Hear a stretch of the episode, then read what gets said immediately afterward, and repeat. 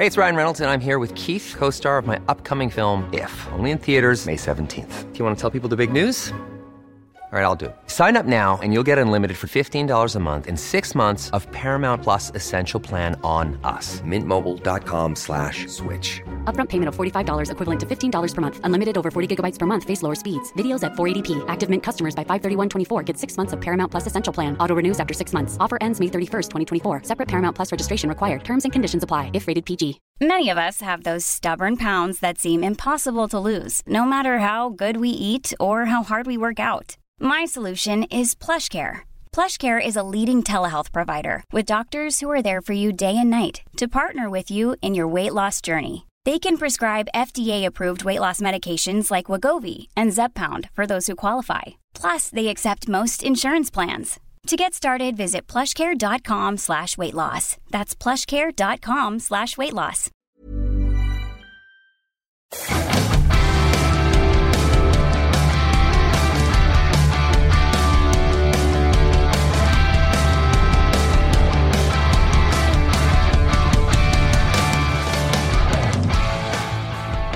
Welcome to Movember Radio. I'm Osher Günsberg, and this is a weekly podcast focusing on men's health and the issues that men face today.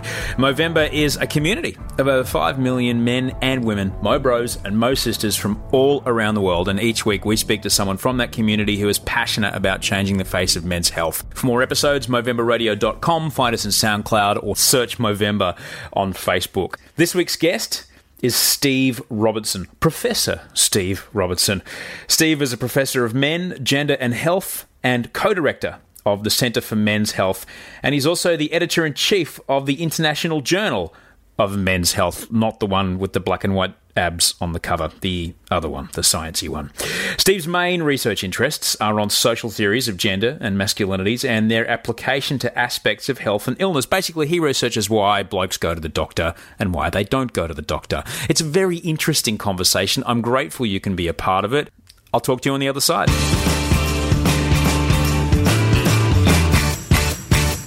Welcome to the show, Steve. Thank you very much, sir. It's very good to have you here. Uh, so, firstly, I guess the first thing I should ask you, uh, Steve, or Professor Robertson, uh, can I call you Steve? I prefer that, definitely. okay, Steve, how do you pick which bloke is going to get in his abs on the cover of uh, your, your magazine every month? yeah, good old Men's Health magazine. Anyone who models themselves on me, that would work. Obviously, a very different publication to Men's Health magazine. You are the. Uh, you are the co-director of the Centre for Men's Health and the editor-in-chief of the International Journal of Men's Health. So, not so many um, blast your abs, massive arms, better sex every month with your journal, I'm sure. No, that's right. I'll leave that for my personal life. How did you get involved in uh, the study of men's health? Ah, oh, that is a, that's quite a long story. So it was a it was a genuine mix of sort of professional and personal interest. So I'm a nurse originally by background, and then I began to work in an area called health visiting, which is mainly visiting mothers and children. And it wasn't what I thought it was going to be, so that raised a lot of questions about gender. And health visitors are meant to be family visitors. So I began to wonder what on earth were they doing then for the men in these families for the dads in the families? Uh, and the answer was very little. This was back in the mid 90s. And the other thing that happened around the same time was that my my wife started to do a degree in women's studies and politics. So issues of gender became something that sort of entered directly into our home. You know, discussions about who did what, who emptied the bins, who changed the kids' nappies, all this sort of stuff. So, two, yeah, those two things sort of came together at the same time um, a, a new sort of unexpected thinking about gender in the workplace combined with similar stuff at home. So that was really where it all began. You saw there was a lot of, I guess, questions to be answered in that area? Yeah. So obviously, you know, we still have this issue of sort of men's reduced life expectancy and um, particularly for certain groups of men. So the question was raised then why was that? And I wasn't happy with the very few sort of explanations that were around at that time. One of the main ones being that men, you know, this thing that really irritates me still that men don't go to the doctors. and it didn't resonate with my own experience. It didn't resonate with what I saw amongst my friends and family. So I figured that that wasn't actually a very good explanation, really. So again, that sort of triggered this journey of uh, trying to find out what, what is actually going on then. The joke here is that blokes don't go to the doctor unless they're actually on fire. Um, yeah. is there any truth to that as far as you're concerned? So, most of the evidence that's been collected now is that if men develop physical symptoms across a whole range of diseases, they will go to the doctor pretty much as at the same time as women. There's a few exceptions, so um, you'll be particularly interested coming from Australia. Skin cancer is slightly different, um, but that's one of the few conditions where it is different. So there's very little statistically significant difference in when men and women seek help for physical symptoms. There's a big difference in relation to sort of mental health and well-being. So, and I think that's a really important distinction to make.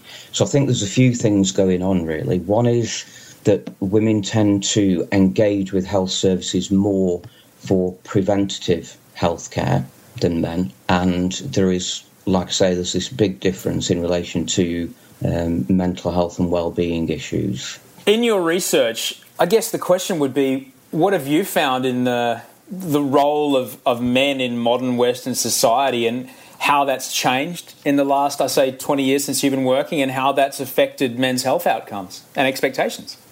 Yes, I think, I mean, I think there's a whole range of things going on at the moment, isn't there? That for me, I think one of the biggest ones is um, I'd say there's one big uh, sort of negative shift and one sort of positive outcome from that. So there's been a, a massive shift in a lot of sort of developed countries in terms of the type of employment available to men from poorer socioeconomic backgrounds, and particularly the move away from manufacturing industry into service industry. And I think there's quite a lot of evidence that that shift has caused an awful lot of problems for men from those communities.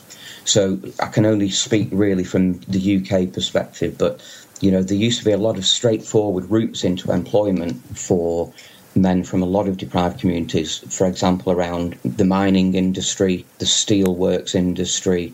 These were common routes. So the young guys growing up in those communities, they pretty much knew from a very young age that there would be employment and what that type of employment would be. The shift towards service industries, I think, is very problematic because service industries rely a lot on good communication skills and a certain set of skills that men generally are still not socialized into developing. So there's a, a sort of a, an expectation that the jobs that are available now are either sort of underemployment type roles, so short term contracts, stuff like this, that's not conducive to supporting a family, or jobs within a service industry that a lot of men may not be skilled and prepared for. So that's the negative.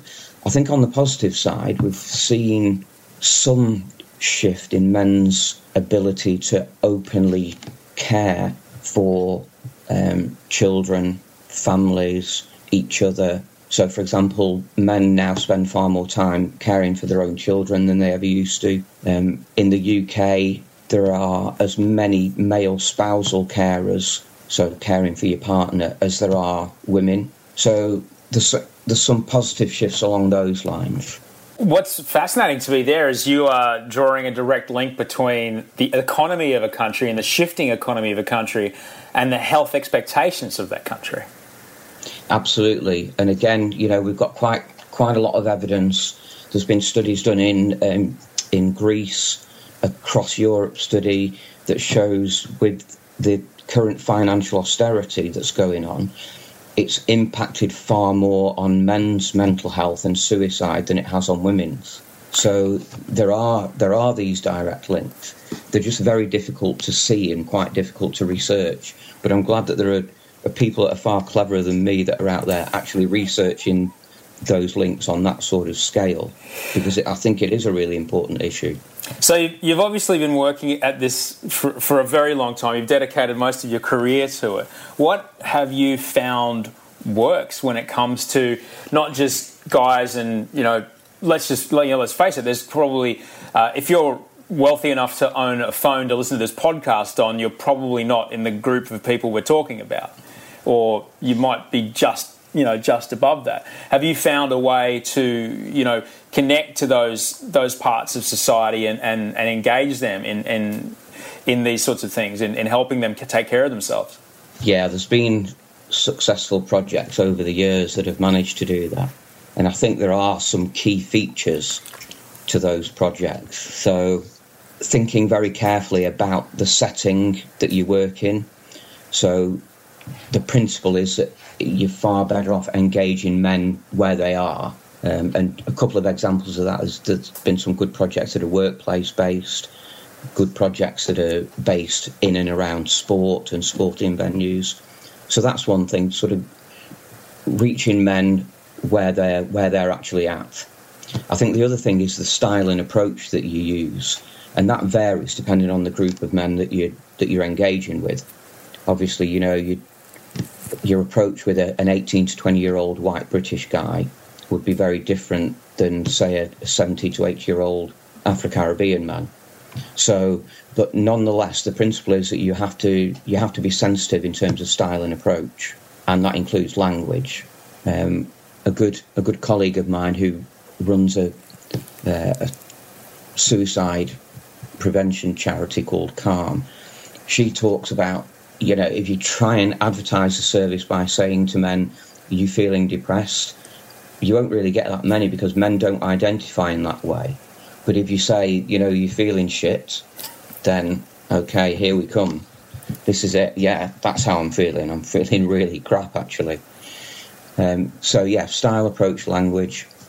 And then I think something that's only just been sort of recognised and developed is the need to work and sort of co-work projects with the men themselves. So what I mean is, in, instead of saying I've got this really lovely shiny service that I'm going to come and deliver at you, you know, it's more about engaging with the guy, saying what is it that you need, what is it that you want in this setting, in this community, what are your needs and wants, what solutions have you yourselves found within that community and how can we sort of develop and spread those.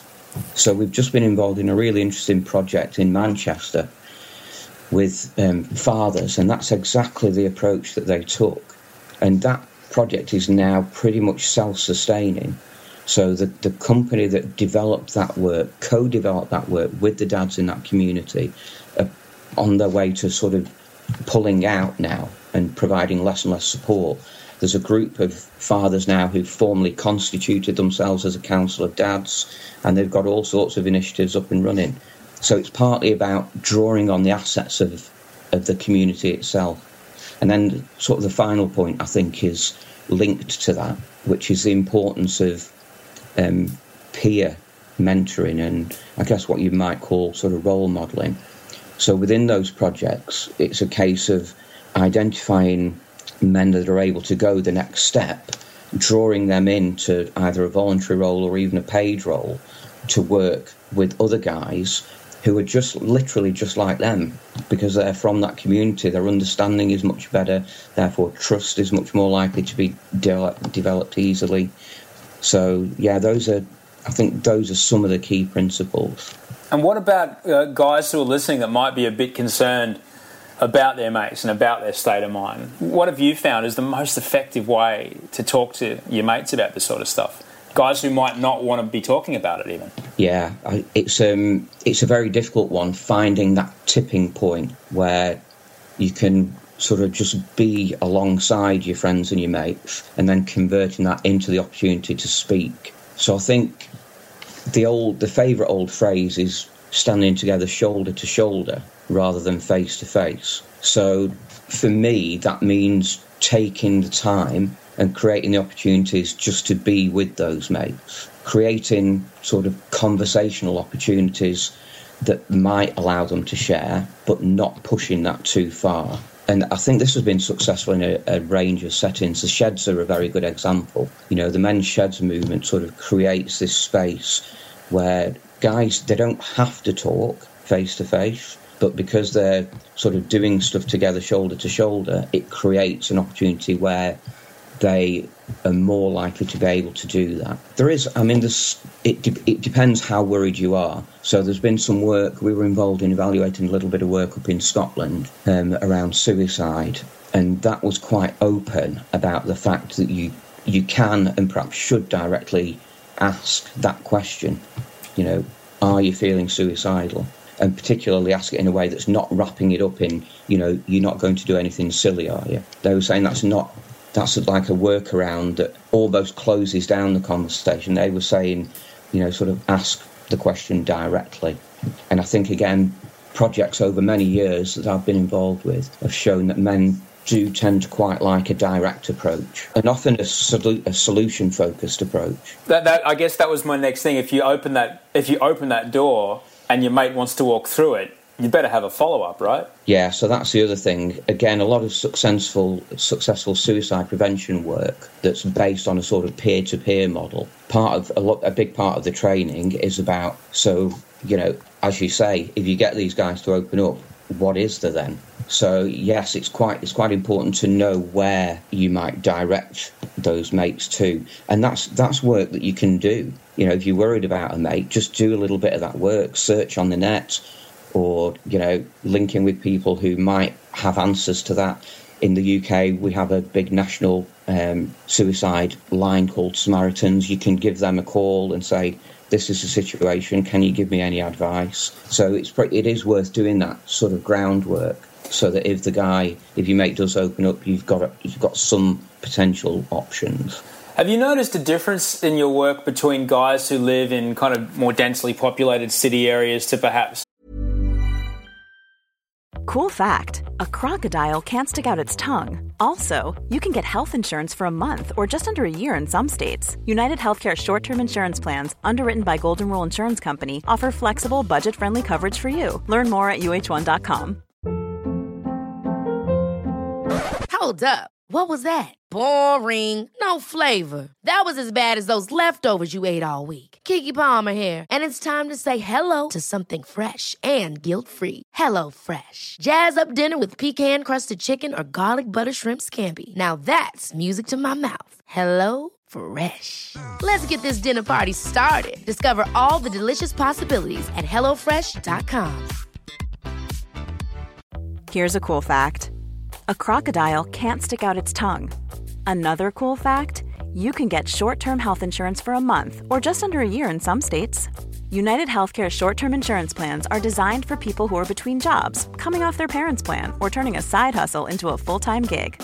Underwritten by Golden Rule Insurance Company, they offer flexible, budget friendly coverage with access to a nationwide network of doctors and hospitals. Get more cool facts about United Healthcare short term plans at uh1.com. Uh, blokes that live in you know towns with populations less than a thousand, and how is there a difference between the way those guys approach their health? Yeah, it's an interesting question. I've, I've been involved in a few papers around sort of rural men's health and particularly sort of rural men's mental health. And I think it's one of these things where what I would say is that the issues are probably qualitatively different rather than quantitatively different. Um, I mean, for example, some of the issues in small rural locations might be whether you've got access to the required services and you've got to a stage where you recognise that you need them. Other issues, particularly around mental health, is that everyone knows everyone in those tiny places. And there's still, unfortunately, a lot of stigma attached to mental health. Whereas, you know, in densely populated areas, you can often sort of hide those sort of things a bit more easily, perhaps until you're at a stage where you're ready to be open with other people about them. Yeah, so there are, I think there are some sort of differences along those lines. So, what do you think, as, as someone who's worked in this uh, for a long time, what do you think are the, the, the key um, the key ways to help destigmatise the conversations around mental health? I think it's a real challenge. What we found in a few projects is that you have to sort of engage men without using that mental health language. So, like I say, you know, don't talk about feeling depressed, talk about feeling crap. Or so you, I think you need to do that in the first instance, which you could say is actually feeding into that stigmatizing. But then what you find is once men become engaged, then you can begin to get them to see the, the importance of opening up, sharing their experiences.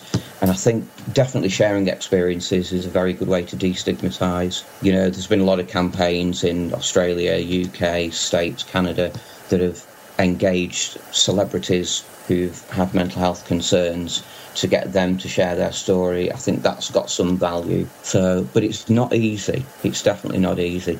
In the UK, there's quite a big push at the moment to get what they call parity between mental health and physical care services. And what they mean is parity in terms of resource allocation. But I think what would happen if, if they manage to get that parity is that that in itself may help destigmatise. So whilst mental health remains a sort of a Cinderella service, then that doesn't help with the stigma either. There's uh, obviously going to be guys listening who, you know, are going to, on their way, thinking about perhaps becoming a dad, uh, inevitably going to become a dad or have just become a dad.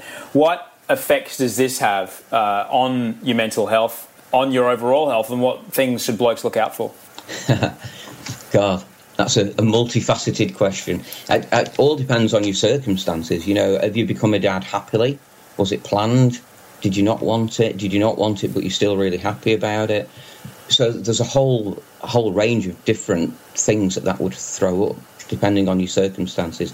And again, poverty comes into that. You know, if you if you find yourself in in difficult social economic circumstances, that may not be quite as attractive. The thought of becoming a dad, you might be more anxious and worried. In very practical terms, one of the things that I've said so many times over the years, both in my role as a health visitor when I was dealing with this a lot, and also to um, colleagues and friends, one of the best things that you can do is to become as engaged as you can in the antenatal period and definitely in the postnatal period everyone talks about maternal bonding, and actually, we should be talking about paternal bonding. You know, fathers need to bond with their babies in exactly the same way, and that means becoming very physically involved at the earliest possible opportunity. You know, you might be anxious about holding the baby, but make yourself do it.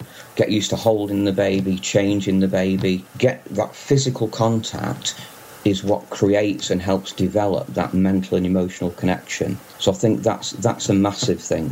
Um, sharing experiences with other dads, if you know people who are dads, is a good thing. You know, chatting to them. I mean, for me, it was I would say it was probably the best thing that I ever did. So I've got a I inherited one daughter when I got married. She was already three, um, and then had another daughter a year later. And both of those experiences are just fantastic. So let me ask you about that because I've recently inherited a kid as well. However, she was 10 when I came along. So mm-hmm. there's been a few challenges there, to be honest, Steve. Yeah, I think I was very lucky in that um, my eldest daughter's natural father wasn't on the scene, so there was no complications with a, a sort of a you know a three-way issue around sort of how you deal with um, different problems as children grow up and stuff. And then, like you say, if, if it happens when the children are older, it's finding way do they accept you, do they not? You know, how far do you become involved in sort of discipline, for want of a better word, or how do you deal with um, problematic behaviours that they might show, especially as they enter the teenage years? Um, those are all very difficult things. One of the things I would say, whether you're getting together as a young couple without children or getting together as a couple where there are already children involved, is try and have conversations about your values, attitudes, and beliefs towards parenting with your partner or potential partner because there's been some research done that shows the closer your values are, the more likely your relationship is to survive, and the better the relationship will be with the children. So I think a lot of parental difficulties come, and obviously I saw this a lot with my previous work, when there's a, a strong um, disconnect between the two parenting styles? Um, okay, so I'm going to ask a, a, question that I've been sitting on and wondering if I'm going to ask you, but considering how close you've been to the subject for how long you've been to the subject, I think it's appropriate.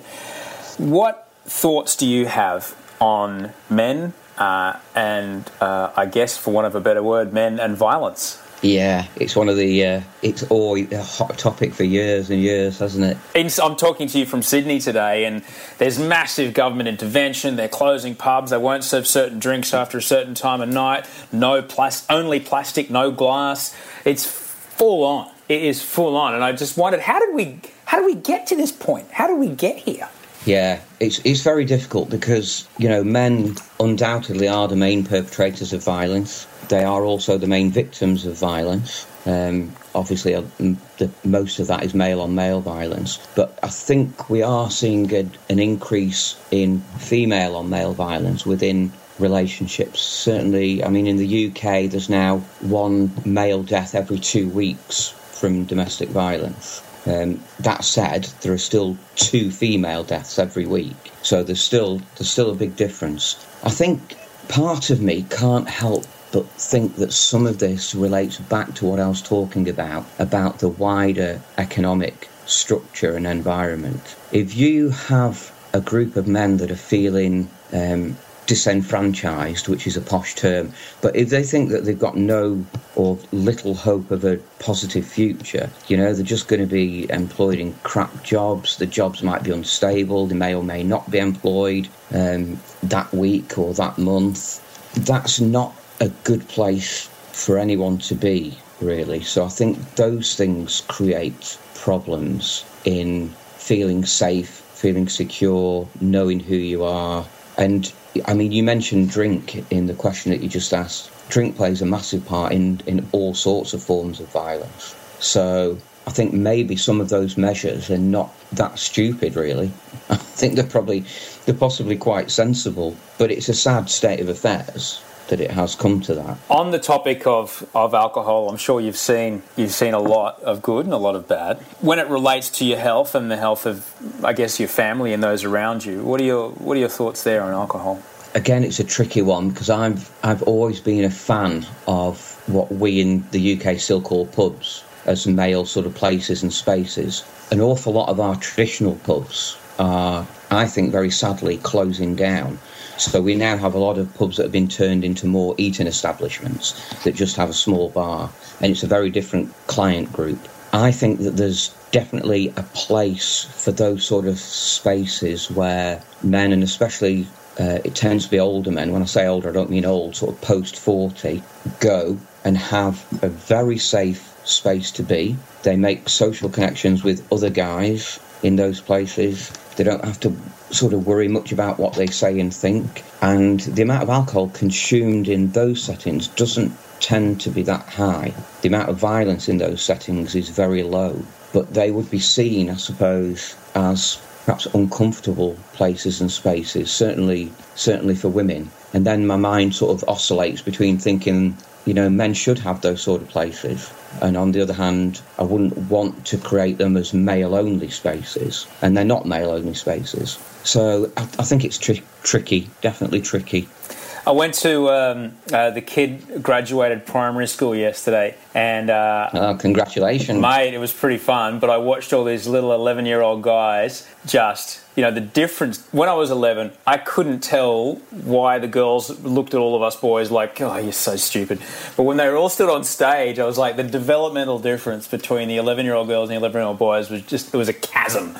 All right, what would you say? How, what would you even say to these these little guys? Who are about to go into high school. What would, what would you say to, a, to, a, to an 11 year old kid today? Great. Have, have fun. Enjoy your life. You know, do, do all the things that you want to do, but do it all with sort of kindness and generosity. That's succinct. I like it. Uh, you mentioned about uh, the importance of conversation uh, between men, uh, the importance of taking action, making a phone call. Um, in your work, what have you found the role of, of, of, physical activity and the effect that that has on uh, men's health and men's uh, health expectations?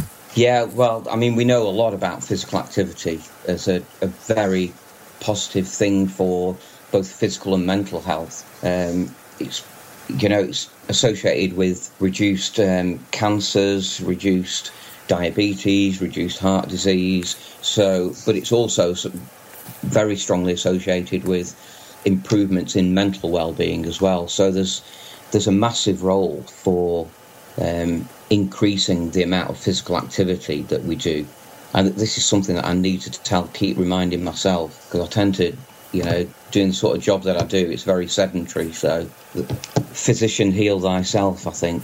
but again, there's there's, there's also um, you know again there's links with socioeconomic status. So we know that men from lower socioeconomic groups engage in less physical activity than other guys. So there's there's issues there. But I think it's it's just such an amazing. It makes an amazing difference to how you feel. There's a, a colleague of mine once described engagement in physical activity as a sort of vibrant physicality, and I think it is. You know, when you come off like a, a soccer pitch or a you know a rugby pitch or whatever, you're just buzzing. You know, you feel absolutely physically knackered, but absolutely elated as well. It's a, it is a great feeling, and it's been shown. You know, the physical changes have been shown to generate that sort of elation, but it also stays with you, and you feel better about yourself. But it does. It doesn't have to be. People think, ah. Oh, I need to be more physically active, and they think it means I've got to get a gym membership, I've got to go lift things at CrossFit oh, no. and make noises, I've got to play tennis. It could just be a walk around the block. Yep, absolutely. That I mean, as you know, the the research evidence around physical activity and the types is is almost as controversial as the issue of men's violence. I work I work quite closely with some of the people in the sports place at our where I work, and uh, ah, God, they have very heated debates about the type of physical activity, how much, how often. And it's like, you know, the message is do some physical activity. There's actually a strong relationship between being sedentary and a lot of health problems, irrespective of other aspects of your life. So, definitely being sedentary is a problem. So, yeah, any form of physical activity. In the UK, we've started doing some great stuff with um, what they call walking football lot, I guess a lot of people would know soccer. Wow. So these are guys that are often 60 plus, but they're not allowed to run. So they play they play soccer still, but they, they can only walk they'd get uh, you know they'd get like a yellow card and stuff if they run. So this form, and I think it's a fantastic idea. I'm thinking of joining myself because I don't know that I could run much these days. But um, so stuff like that. There's all sorts of different ways of doing physical activity on your own with other people. But again, I think there's some evidence to show that doing it alongside other people is actually provides additional benefit. So. And this is why I'm not overly keen on gym membership you know, it's elite because it costs so much. It's not necessarily helping you make social connections. I mean, I, I, don't mind if people do it, but I think if you're going to do something, I'd try and do something that's linked with other people because it also provides additional motivation. You're more likely to keep engaging in it because you've got at least one or two other people sort of motivating you to do that. So. Um, mate, it's been an absolute pleasure speaking with you today. Uh, there's three questions we end every interview with. Uh, so let me hit you with the first one. When it comes to Movember, what kind of mo do you grow? A, a dodgy 1970s moustache. uh, unfortunately, unfortunately, I spend November looking like a porn star. It's not good. What do you mean? uh, what for you? What for you is the most important quality in your mates? Ah, oh, that's a good question. I think um, an ideal mix of empathy and honesty. And if you could uh, pick up your phone and call 18 uh, year old Steve, what would you tell him? uh, pretty much what I would tell those 11 year old guys you were talking about. So, you know, just Steve, repeat everything that you've done in your life, but do it all with a bit more generosity of spirit. Mate, have a fantastic day. Thank you so much for joining us on the show today, buddy. You too. It's been a blast. All right. Have a good one. Cheers, and you, mate. That was Professor Steve Robertson, or as you and I can call him, Steve. Thank you so much for listening to the show. We'll be back next week with another episode of Movember Radio. To catch up on older episodes, movemberradio.com or just subscribe in the podcasting app of your choice. This episode of Movember Radio was produced by myself, Lavanya Nagendran, Molly Hindman, audio production on this episode by Daryl Misson, and music, of course, by the fantastic Toehider. Take care of yourself. Talk to you next week.